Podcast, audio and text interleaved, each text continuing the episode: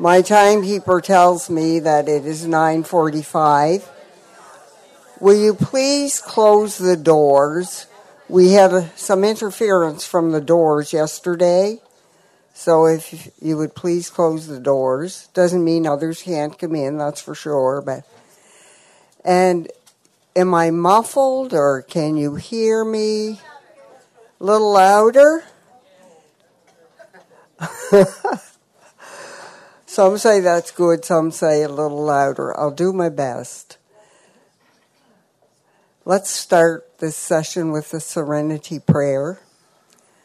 God, grant me the serenity to accept the things I cannot change, courage to change things I can, wisdom to know the difference. Hi, my name's Joni, and I am a compulsive overeater from Nova Scotia. I've been abstinent for 25 years, and I'm maintaining a 60 to 65 pound weight loss. I'd like to read the guidelines first.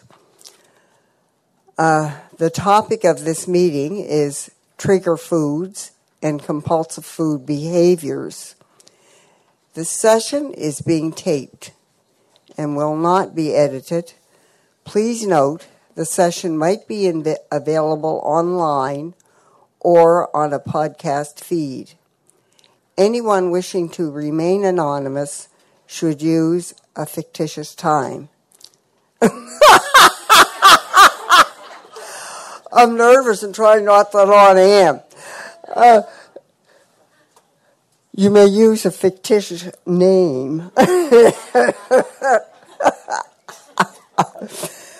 oh boy. You're doing great. Uh,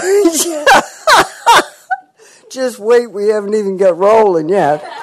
Uh, this this meeting might be available for for online or for podcast feed, as I said, and if you want to remain anonymous, use a fictitious name. But if you got an old road accent like me, it's kind of difficult.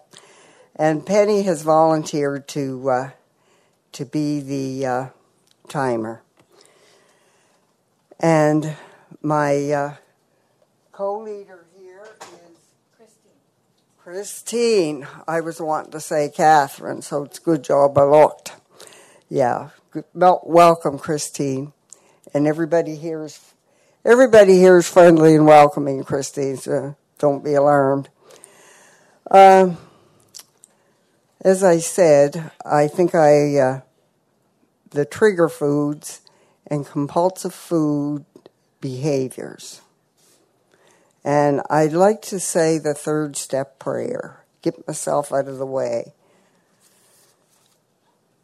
If you know it, please join.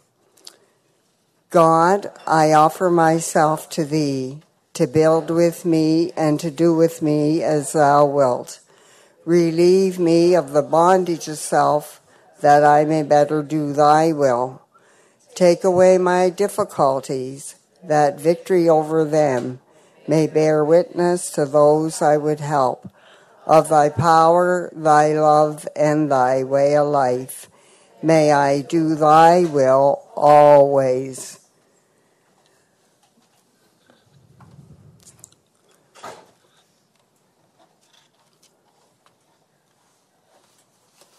Well, it says to tell how long I have been in OA and where I'm from, and I already did that. And to tell a little bit about uh, my early about my early recovery. They tell they tell us to share about five minutes on our on our story and then getting into the topic. I was 48 by the time I came to OA. I had been on various diets all of my adult life. They all worked for a while. Then my periods of uh, control became shorter and shorter. I had a wardrobe that went from small size to extra large and into the double X's, and then when it got like that, I'd go to another one of the weigh in pays. And all my life, I had somebody to blame the eating on. Uh, either it was how I was brought up, either I didn't have money, either it was because uh, my, who is now my ex-husband, was a practicing uh, alcoholic. I always had something to blame it on, blame it on, blame it on. Thought if I found somebody that truly loved me, I wouldn't be eating like this. Oh, I wouldn't be eating like that. And then that happened to me. After I had been divorced quite a while, I met a widower, and my gosh, he, he actually loved me. And you know what? Then I ballooned bigger than ever. I just ballooned bigger than ever, and I didn't know what was the matter with me. Then I began to twig there might be something wrong with me. And when I came to OA, I still didn't know there was anything wrong with me that needed fixed except the weight. And of course, all of this took place over time as, as the weight came off and I got to know what I was supposed to be doing. My emotions became more raw and I so on. So I'll start talking a little bit about what my trigger foods were and what I did about them. Um, we're told to be really honest. You know, in, in the big book, how it works says this program demands rigorous honesty. And when I came 25 years ago, the old mantra was three meals a day with nothing in between, and you ate whatever you want to eat at your meals. And I, look, at least my meals had a beginning, and bless my soul, they had an ending too. And that was a biggie for me because instead of constant grazing, there were periods of time that I didn't eat. Then I began to get some clarity. They talk about this eating history, and I began to get some clarity. When I would go to my home meeting, we didn't know too much back back then. OA was fairly new in, in Nova Scotia, and we didn't have today's technology to to know things and I would come I would come to the meeting and I would say, I wonder why it is when I eat crackers, I want to eat the whole sleeve. Well, nobody could give me an answer. And there were quite a few foods like that. I had a hard job getting stopped from them but I did. I got the meal shut off, but that was all by. I realize now, until I got into the steps, that first part was basically willpower and fear that held me there because once I get going, I didn't want to break it. And I was scared to death of a woman in a, in our group, now deceased. Now I guess everybody's scared of me. I don't know. But Um, it seems that way at times, anyway. Not really. the um, the food, the trigger foods. At first, I didn't know what they were. With me, honesty came with awareness. What are the trigger foods for me? And I think that's the difference between us and alcoholics. When alcoholics come, they know exactly what they got to give up. We might not know. But these pamphlets, um,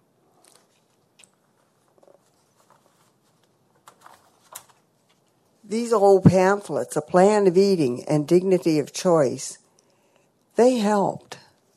They didn't have dignity of choice, of course, when I came, but they help and they see they say to see a healthcare professional But when you know everything like I did, you don't want to go to a healthcare professional. God, I knew how to eat, what to eat, and everything else. The trouble was I could not apply it. And after a while, I became willing to go to a healthcare professional, and I told her what food I was having trouble with. And she said, Isn't that funny, Joni? We call those the comfort foods. But to me, these foods, I call them my food alcohols. I don't call them trigger foods. I call them my food alcohols. And in the doctor's opinion, he says these allergic types must never use alcohol in any form at all. That's in our big book there. I think Roman numeral 24. So I interpret that as what are my forms of alcohol? and these are mine, and they might not necessarily be yours. Any mixture of fat and sugar, that's it for me. That is my equivalent of the first drink of the alcoholic. Also, volume is one. And with that, with that, and what I say here is not the opinion of Overeaters Anonymous as a whole. It's just me. It's just my opinion and my experience. Once I became entirely abstinent, my life got a whole lot easier. Because before that, along the way, yes, I was abstinent, but with this awareness, this increasing awareness, like a change in a plan of eating is not necessarily a break in abstinence. I became aware of more food alcohols as I went along. But bottom line was, I had to look at the basic ingredients. And I think for most people, it's the whites or some combination thereof. It's the uh, the fat, the sugar, the white flour, and salt, or any combination of those. But I mean, that may not that might not even be halfway true for everybody. But that's a biggie: is identifying the trigger foods and leaving them alone. It was for me. And it was quite a long process. Like in early recovery, there were foods that I could eat then that I cannot eat now. I have to stay away from them. And then with with some things about my health, there are things that I do have to stay away from and not eat. Not that they set in the craving for more, but they create other problems. So I had to get what's my equivalent of the first drink of the alcoholic? What's my booze? And leave that alone. That's the physical part. Once I put that down, I feel like this microphone is, I'm not doing it right. Anyway, that's an aside. The, uh, once I put that food down, then that's where the steps come in to keep a person from going crazy. You know, that, that's it. Because as I put down the food, my, my emotions, which I had never felt before, just rose up and they had to be dealt with through the steps. That's how, that's how we grow. But these, um, once once the trigger foods are identified, that's a biggie right there. That's a hurdle.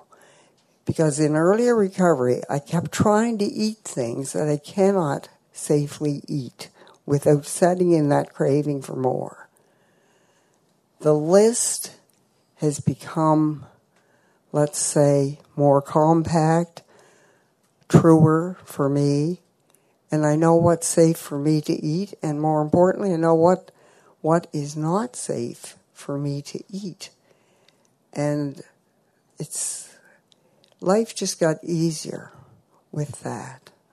Life just got easier. So that's my uh, my more or less food uh, trigger foods or food alcohols. But what about the behaviors? What behaviors? Eating behaviors. First one I noticed was watching TV and eating. I couldn't do that in early recovery. I love to sit, particularly with my supper. I guess some people call that dinner, but you know, your evening meal. Uh, I I love to sit and, and watch the news with my supper. I couldn't do it because my body had to know I had eaten. And that was a that was something I had to do away with for quite a while. Now nowadays, yes, I do that, but put if I want to do that, I put all the food on the tray and sit with it. And I'm, you know, it doesn't enter my head anymore. But my body has to know that I'm that I've eaten. And another thing is mindless eating. I don't do that. When when I'm eating, I'm eating. You know, I don't eat and read. I can't do that. That used to be something that I did all the time. Was read and eat. I'd get lost in a novel and I'd have a loaf of white bread beside me and sweetened peanut butter and I'd just be going at her. And I just read and eat, read and eat, read and eat. I don't read and eat anymore. It's something that I still cannot do. And the other uh, eating behavior for me was in the car. I that to me, I can't do that unless it is an emergency and I have my food packed and I know exactly what I'm eating and it's very portable. And I can do that in rare circumstances. And if there are any of those rare circumstances that I have to eat in the car, I make sure that I have stuff ready at home. I call those my emergency rations. I get hard boiled eggs or something that are ready to grab if there is an emergency. And other eating behaviors, Penny, I can't see you. I don't know when I'm going to be done. I got five minutes? Oh, God. Uh, the, uh, the other thing for me, uh, too, about eating is at funerals. Now, I'm 73 years old. I go to more funerals than enough, probably. And around home, I live in a small country place. Either we're all related or we know everybody. And after a funeral, there's usually a reception. And they've got more food than a person could imagine. I found this very, very difficult in early recovery.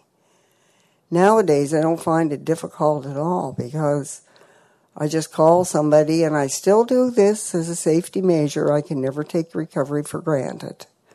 I still do this before a social event, whether it's wedding, funeral, whatever. I either say what I am taking for my own food, or I say I'm not eating at such and such an event. Because at those social events, whether it's family or at a funeral or wedding, emotions come. What did I used to do with emotions? Was to eat. And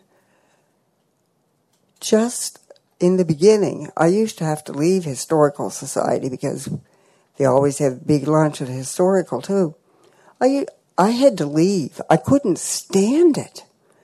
But today, those step 10 promises are true in my life, you know. It doesn't even enter my head. I just stand around and talk to people. It never enters my head. And I am so grateful for this way of life. And uh, our next speaker is Christine.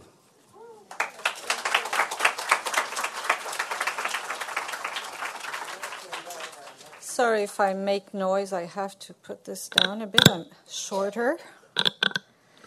Hi, I'm Christine. I'm a grateful recovering uh, overeaters, overeater from Montreal, Canada. And I'm very nervous and impressed uh, at this uh, size of a room. Um, this is my first convention, I think, in 30 odd years. So um, I think I'll make it a yearly event. I'm already very grateful at everything I heard. Uh, I joined the program 35 years ago uh, in Toronto. I was away from home, starting a new life, you know, in a new place where everything was going to be perfect. And it was just. Uh, very less than perfect because I just uh, reached the food drunk status where um, actually no, I think I did join that when I was in OA. Anyway, my latest period of abstinence is um, I'd say around 23 years. Um, because it has been gradual and it's still evolving, especially around trigger foods. Um, so when I joined the program, I, it took me, I would say, a good five years before I actually became abstinent from sugar. Sugar, I'm a sugar, you know, I would qualify more specifically as a sugar addict and silhouette image uh, obsession. Um, so uh, I couldn't stop eating. I would throw my food away in the garbage, go back in the garbage, uh, put it away two streets away, go and I don't think I pick it up, you know, because I had gone to a meeting that night and I thought maybe I should go see if my garbage is still there. And by the grace of God, I didn't do that. Um, and about the body image, you know, at one point I threw a mirror away and I felt like I was throwing myself away. It was really, uh, really heavy. So I don't want to, never want to go back there. And um, yeah, uh, it took me around five years before I uh, started an abstinence of sugar, and uh, somebody was on my path who has done, who had done the recovery, and he was telling me, uh, "You are uh, overnourished, um, overfed but undernourished, meaning I was eating all kinds of non nourishing foods. And uh, he told me it's going to take you approximately two years before your body feels actually settled. So I don't know if I programmed myself, but as I became abstinent, uh, at the end of two years, um, I stopped eating the uh, refined sugar um, but I kept binging for a while. You know, I would still have uh, two packs of no, of fig cookies uh, with no added sugar until one day I had the grace of hearing my head. Life has more to offer to you than as a solution than that, and then I stopped binging at that point. Uh, it was gradual uh, because, let's say, I would not eat, um, well, sh- sugar, you know, uh, cookies and cakes, and uh, like I, I, abide by why uh, Joni's saying like a combination of sugar and um, and fat. Um, I would have these big, huge jars of um, raisins my it does a great job on your intestine, your bowels. And at one point, you know, I started sort of fogging out. Uh, sorry, my for my French. Sometimes my words might not be appropriate, but you know, I disintoxicated. So I started becoming more aware of what was happening, and my body could not sustain that regime for a long time. So I quit that. You know, I would switch chocolate for carob uh, little chips, you know, with palm oil does a nasty job on your stomach. So eventually I stopped that. And gradually, you know, I weaned myself off those uh, trigger foods. And um, I've always been very, um, and maybe it's my addiction or my rebelliousness to very strict food plan. I really admire those people who come into the program and just become abstinent and they have a food plan right from day one. It was not like that for me and I realize, you know, I'm still care. I really am still scared of being hungry. So, you know, my plan is three meals, and I have snacks. And I'm also a very active uh, um, cyclist, and I train a lot. So I need, I, and I metabolize fast. So I need to eat regularly. Um, I, my as my recovery evolved. Um, my it was a combination of of stopping to eat like the huge trigger foods that brought forward my uh, an increased willingness not to uh, com- not to have a compulsive behavior with other foods like um, I guess I have some of a, a, bit of a hypoglycemic condition, and I'm saying that this is my experience with sugar. But I was driving down from Montreal yesterday with uh, a member who's been in the program for three months, and we're totally different. Our foods, our trigger foods, are totally different. Our metabolisms are totally different. Um, we don't digest food the same. She's going to eat a little and she'll be full for like six hours. Me, after three, four hours, I have to eat something. I don't feel good, you know, I don't feel stable.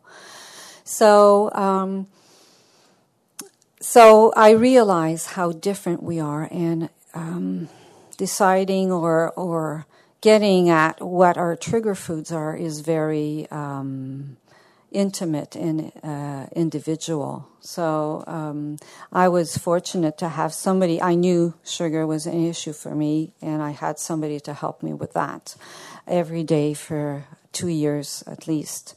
Um, over the time, um, I realized that even fruit can be something, and I'm still I don't know if it's my unwillingness, but I'm still sometimes fighting, like with grapes or corn or even oranges in the morning. You know, it's I I eat one and I want to have more, and I say, oh, "Come on, an orange." You know, am I going to have to put that away? Grapes. Uh, so, but as I say, as recovery is I'm continuing. I, I never left the program. I didn't come too much for uh, a couple of years because at the time when, uh, in you know, back in the 80s, I was, um, when I joined the program, I guess I was about 35 pounds heavier than I am. And I've been maintaining that weight loss for 30, uh, you know, 25 years and more uh, 30, 35 years, you know, I was considered an anorexic at the time. And I was so ashamed of not being abstinent, uh, you know, for five years that I wouldn't talk much about myself. I would not reveal myself. So I might appear like I was not a real compulsive overeater or that I was not eating when I was eating a lot, you know. But I was, you know, combining eating and. Uh, um, I was making cures, you know, like water, you know, all kinds of uh, fasting stuff, and so I and I would do sports. So maybe I didn't gain a lot of weight. I also believe that our I would say my eating pattern was very conditioned by my upbringing. So we didn't have second helpings. We had healthy foods. I started eating junk food when I left home. So, you know, it's very different when you grow up in an environment where you eat a certain amount of foods and then you have to plan otherwise for the recovery. So, you know, it's been evolving. Also, the crackers, at one point, I realized I was eating, you know, as I went along, I would consider myself abstinent in the way I knew it. And then I became aware that when I started eating this kind of food, I wanted more. So for me, you know, every time with a food, still now, because it's evolving, um, when I'm beginning I begin to notice that, oh, I'm looking forward to have that food again, or I want to have more. that might be an indication that this is a trigger food. So I don't know. Sometimes I wonder is it because I become more aware or because this is a progressive disease and it keeps progressing? Um, so that's why I need to keep working my program and uh, to de- develop um, greater acceptance. Um, something that was um, in my recovery, like uh, getting enough sleep, was I don't know. It was not an option. It was just uh, now I need to rest because when I'm tired, I want to eat more. Uh, about the behaviors, because I have five minutes left. Um, yes. Oh. Nine minutes. Wow. Okay. I'm still. I still. Thank you. I'm still going to get to the behaviors. Um, also, eating uh, blindly. Uh, I opened the television, I would eat. At one point, I was robbed, and my television was gone, and I did not. I did not buy a television for a long time, um, and that really helped me. I don't. Uh, do I eat in front of the television? I don't think I do. Right now, what I'm noticing, um, I like to read. I don't, you know, I read in the in the subway and I read at breakfast. You know, for me, it's like,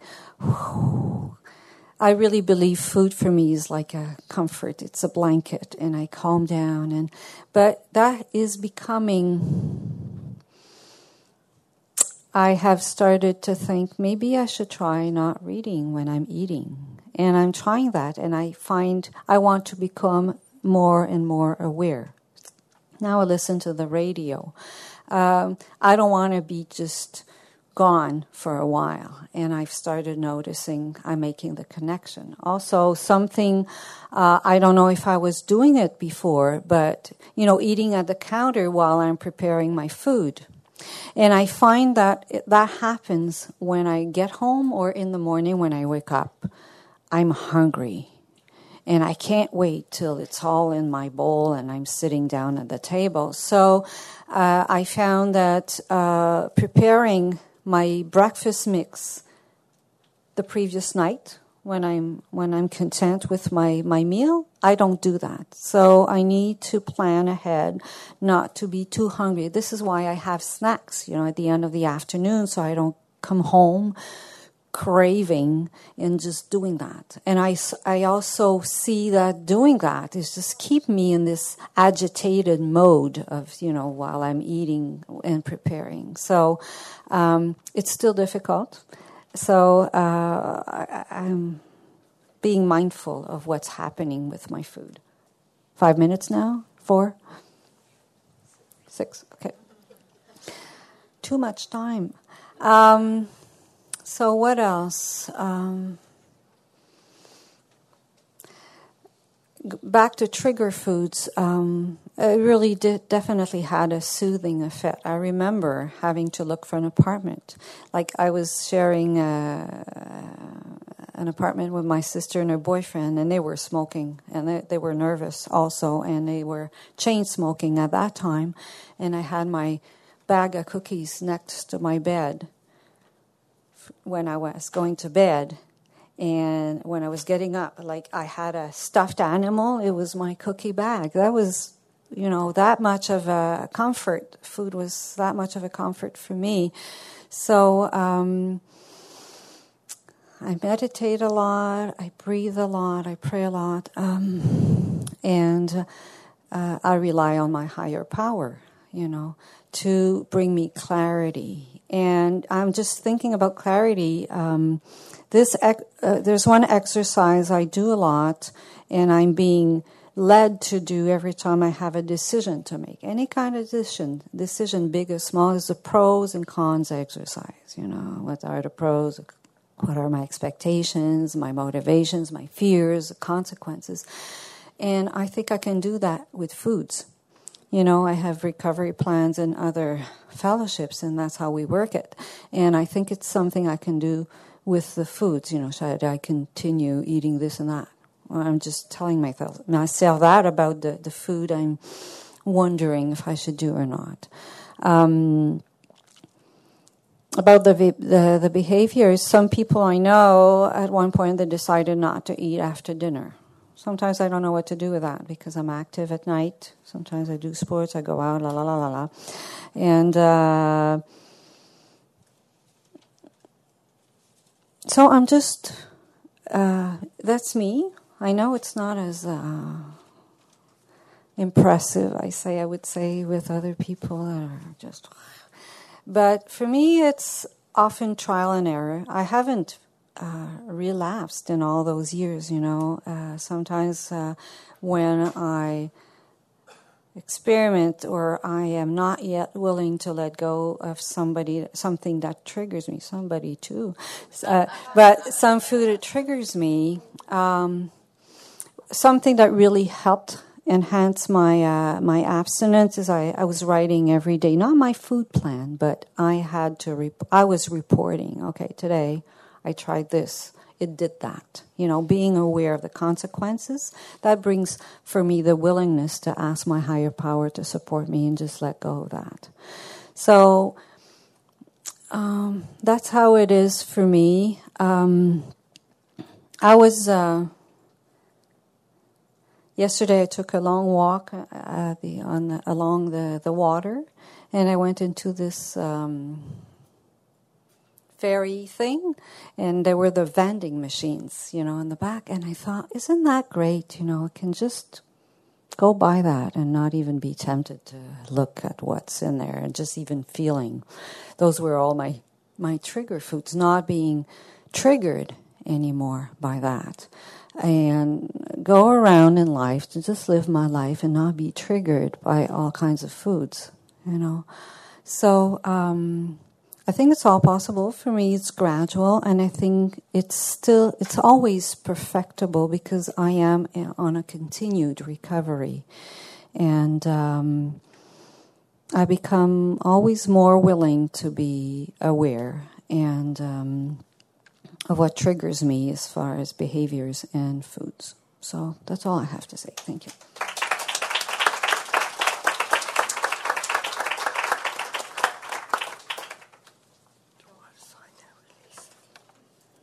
Thank you very much, Christine. And now we have um, three minute pitches, and I'll just read this in case you're fairly new.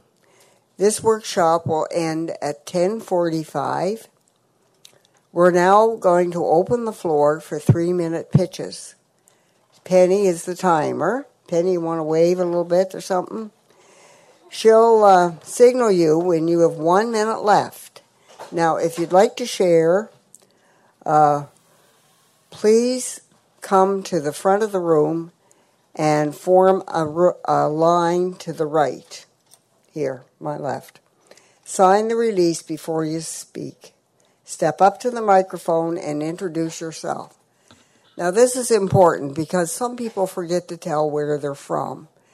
And I don't know about everybody here, but I'm kind of nosy and I like to know where everybody's from. Um, uh, tell where you're from and how long you've been in OA. Remind OA members who are in other fellowships to speak only to your personal recovery in OA. Please stick to the topic trigger foods and compulsive food behaviors. And the meeting is now open for sharing.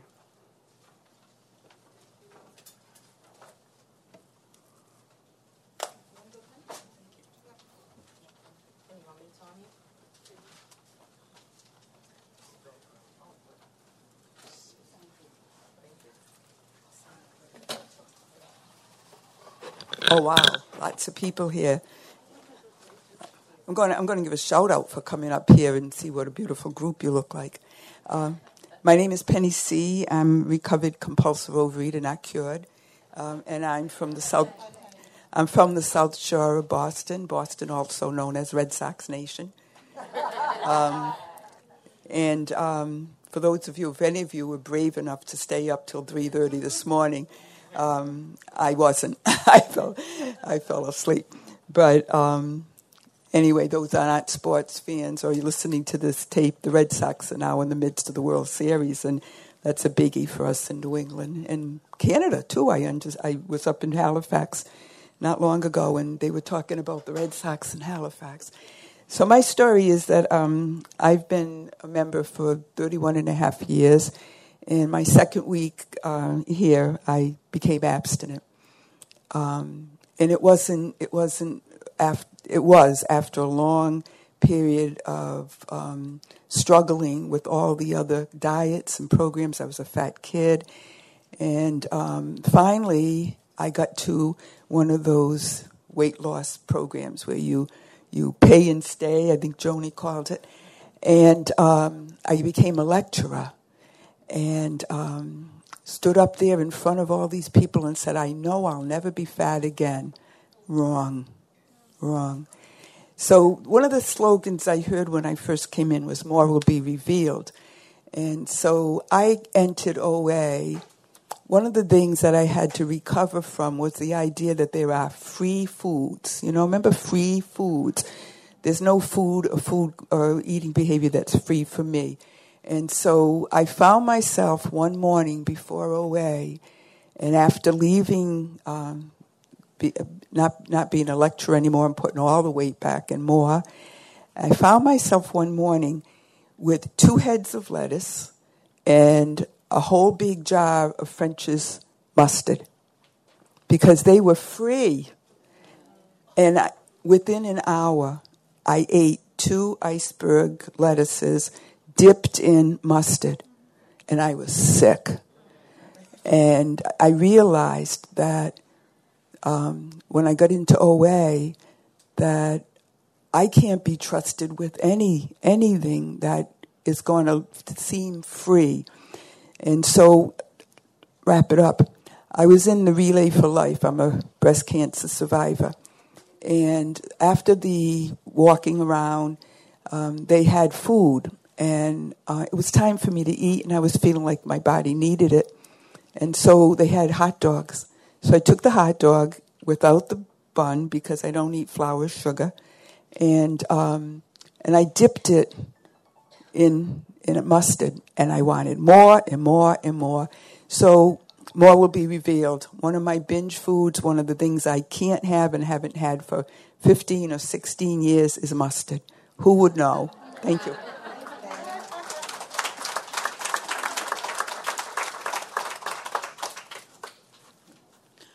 Hi, my name is Anandi. I am from Waterloo, Ontario, Canada. I've been coming to OA for about six and a half years. All right, so I wasn't intending to share, but higher power says I must share, so I'm going to share. Um, my experience with trigger foods. Um, um, when I was before I started coming into OA, and I think at the height of my disease, I was like binging on a daily basis. Um, I work in an office, and my office was stocked with all of my, my binge foods. And in particular, um, I would say, like, let's say seafood, um, shrimp, crabs, that crustaceans. It's that is that was a big thing for me. So it started off with it being a distraction. It uh, progressed to these foods being my friends, and then it got like really bad that this this was my lover now, right? And uh, anyway, so things were happening in my life, and this is before I started coming to OA. And I was still in somewhat of a haze, but I was still seeking God. I was still seeking a purpose for my life. And I went to, what was I doing? I was just doing a lot of prayer, a lot of meditation. I made some decisions to cut some unhealthy relationships. And I think as I moved towards higher power, which I just called, I, at that point, uh, that was God, not higher power, but I was moving closer to God, and God was moving closer to me. And in uh, this was 2012, I think. Yeah, July of 2012. My children have their birthdays in July, so we went for uh, a dinner. And I picked the most seafoody dish that I could find. It was like every seafood in existence was in this thing. And I started eating, and I started itching. Started itching here, and then my tongue started swelling. And I said, "Oh, this is interesting." And um, so they said, "Mom, stop! Mom, stop! Just like, please stop eating, Mom." And I and I did because it was just too painful at that point. And I did go to see the doctor, and I had testing done, and it wasn't full blown anaphylactic um, allergies, but it was um, a, a very high sensitivity to these foods. And I thought, okay, so that was July. And somewhere between July and the long weekend in Canada, um, which is the beginning of August, I stumbled upon a website and it said you have food addictions, Overeaters Anonymous. Thank you. And um, I, at that point, in those two or three weeks that I just had cut that trigger food out of my life, I was able to find an Overeaters Anonymous meeting. And when I started going, um, the haze was lifting. It was, you know, I just was not in the food. You know, higher power gave me that gift of a food sensitivity. And I, I just want to say I'm sometimes these things happen and you think, oh, it's the end. It's not. It was actually the beginning of my new life. Thank you.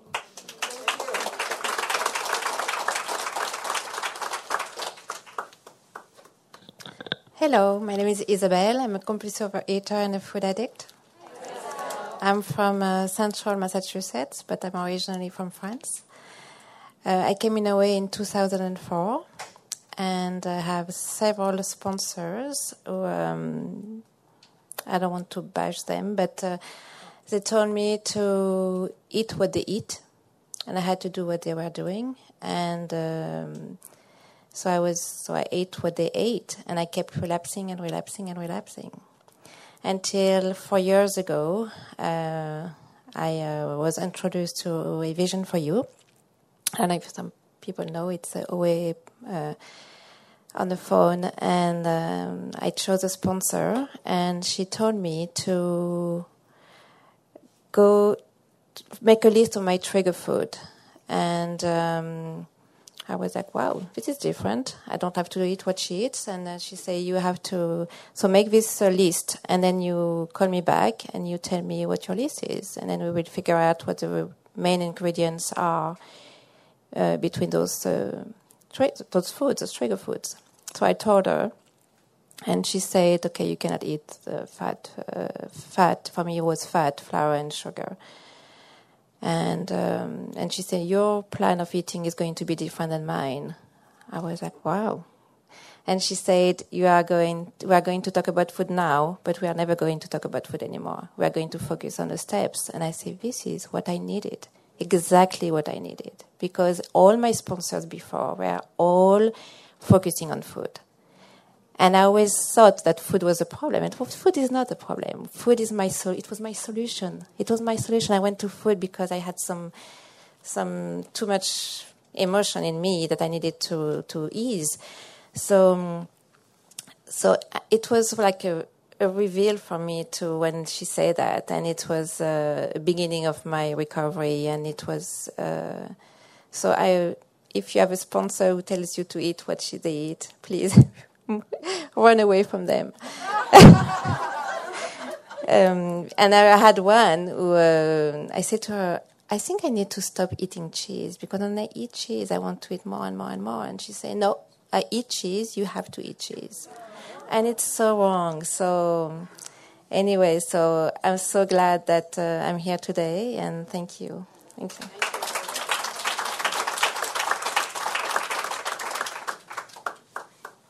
Hi, OA fam. I'm Sam. I'm a compulsive eater.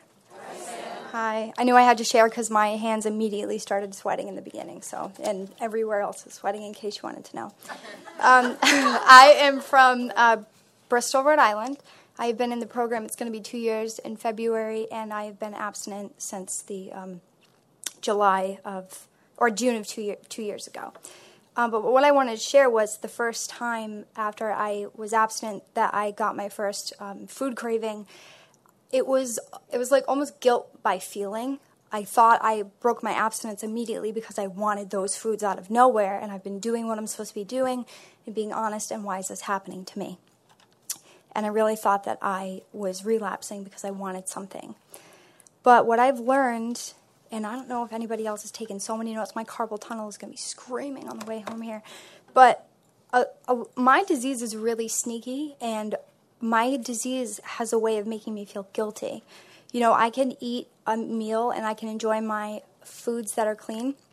Also, I wanted to define what my abstinence is because I used to define it in specific foods. But my abstinence, and I heard it in a podcast and it really helped my recovery, is I don't do diets, I don't do damage control, and I don't do deadlines. And as long as I'm doing that, I'm abstinent. And I used to think that it was specific foods, and I have a I trigger foods and I have food behaviors that I don't partake in because it leads me down a really dark path. And I would feel guilty if I was eating things that other people weren't eating. But I heard it perfect today intimate and individual plan. You know, if I can eat something that other people cannot eat, there's nothing wrong with me. And if I can't eat something that everybody else can, there's nothing wrong with me. And that's a wonderful thing in program is that you can't do it wrong. The only thing that you can do wrong is by not doing it at all and not being honest and lying. And thank you very much. Um, and I just wanted to also say that um, I'm I'm just so grateful to this program that I can be open and honest, and that if I'm quiet and I really pray to my higher power, it doesn't take me very long to know if I'm doing something wrong or screwy, or if I have to call my um, sponsor and tell her like I need help. There's nothing wrong with needing help, and I thought that there used to be something wrong with me when really there's a disease that's at work, and it's it's really clever. So thanks all for being here.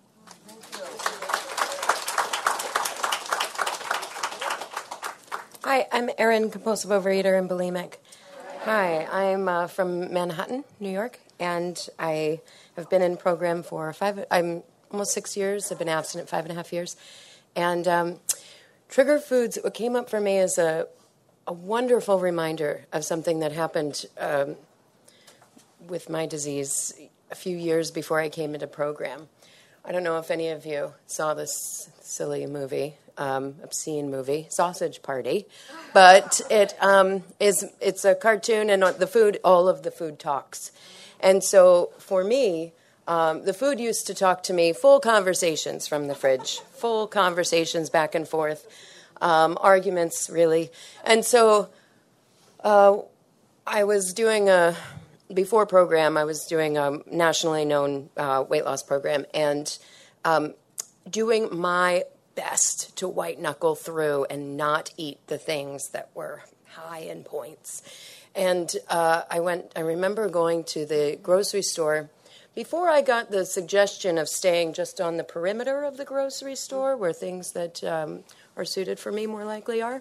Um, and so for me, I used to up and down each aisle. I didn't want to miss a single thing, up and down every single aisle, um, just in case there was a sale. But really, I wasn't looking at that. So um, I I found myself in the middle of the grocery store, really not wanting to eat these foods. These foods that would call to me, the foods that would be in the fridge or in the cupboard that I would argue with regularly. I really didn't want them, and I found myself real starting to cry wanting to go into a fetal position because all the food felt it felt like it was yelling at me. And uh, i'm not going to forget that. And um, i remember just running out of the grocery store to my car and just crying about it and calling my mom and she doesn't get it you know? And um, thank you. And that and that was my that's my constant reminder that trigger foods are dangerous for me really dangerous. And so if i think i can mess around um, I know that this program's life or death. And um, that was just a little bit of a reminder that. Um, that what the edge looks like for me. It looks really scary. At my uh, office, there's every single kind of trigger food hanging around for free, and um, it's kind of they're now in troughs on the wall like this. And when I walk by, I say nope, and just I yell it out.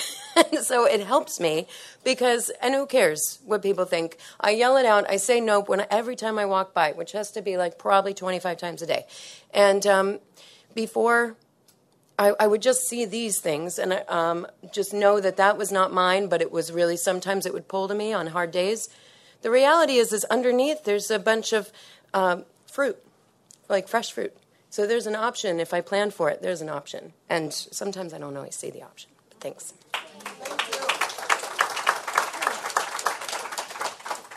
Hi, my name is Debbie. I'm a compulsive overeater and a sugar addict from Mamaroneck, New York.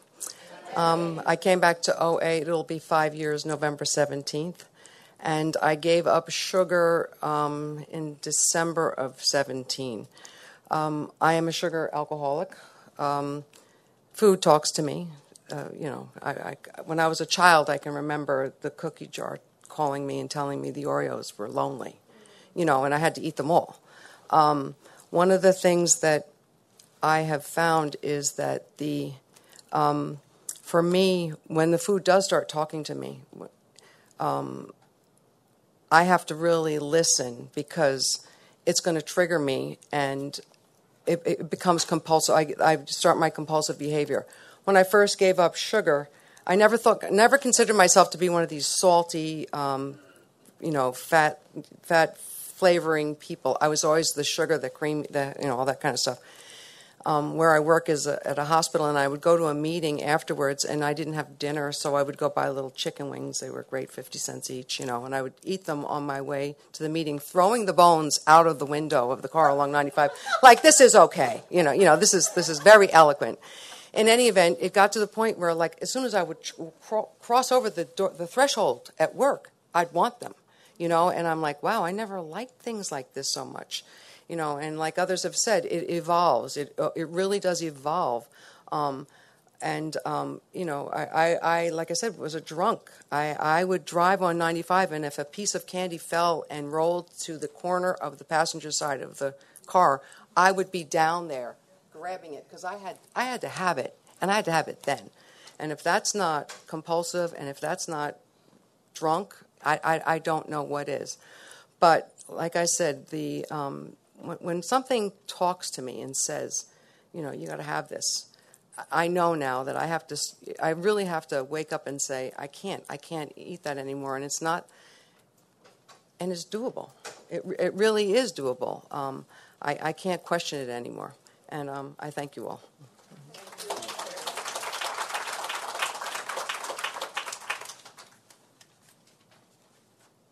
We would have room for one more share if somebody would like to come up. Well, we got two, two short ones then. I'll be sure. I'm Eileen, compulsive overeater from Berkshire County, Massachusetts. And I got to tell you, that buffet triggers me. That buffet we had this morning is a huge issue for me. I, that buffet triggers. Ah, that triggered me. That buffet triggered me. Um, you know, I didn't plan this weekend. I'm coming to an OA convention. I looked at the menu. There are going to be things I can eat. I'm going to be okay. I know what's on my plan. I got there. It was busy. Everybody's mulling around. You know, things are thrown out, and it, I had a rough morning. And um, you know, higher power took care of me. We had a little problem with our room last night, so we got a free voucher for breakfast. So I took my little voucher and I went and I sat down and I ordered an abstinent meal. I had two fellows, well, either of them here, that we ended up having great fellowship. So look for me at lunch and breakfast tomorrow and walk me through that buffet because I need help. I, I, a buffet is triggering to me. So thank you for letting me share. Thank you. Hi, I'm Karen, a compulsive overeater from Braintree, Massachusetts, and now I live up here in Maine, Scarborough. Hi, um, I just wanted to say something. I um, have been in OA since July. I've been abstinent for only two months and two weeks. Um, thank you. Very hard. Um, but I did want to share one thing. Um, I my thing is sugar, is baked goods and sugar. Um, so I, what really scared me was that um, I can eat a whole box of cereal at once. Cereal is a huge trigger food. Um, and what was happening was I would eat pretty much a box of cereal, and my heart would start racing, and I was like, "What the hell is going on?" So, and I used to just you know eat until I would gonna throw up, and then wait, and then eat some more when that feeling went away. So I'd be propped up on a bunch of pillows at home in bed, couldn't go to sleep because I was going to throw up. But with the cereal, my heart started racing and I started going, This is ridiculous. I'm going to give myself a heart attack. And I'm going to tell them in the hospital that I ate a box of cereal. Like, how embarrassing. You know what I mean? So I got to the point where I was like, This is serious like I didn't know that right from all these years, but that was the the point. So I just wanted to let you guys know that it got to that point of scary. I'm going to hurt myself, you know, really bad, um, and that's what that's what made me really say I, I got to do something, and and that's that fear actually helps me to stay abstinent. So thank you.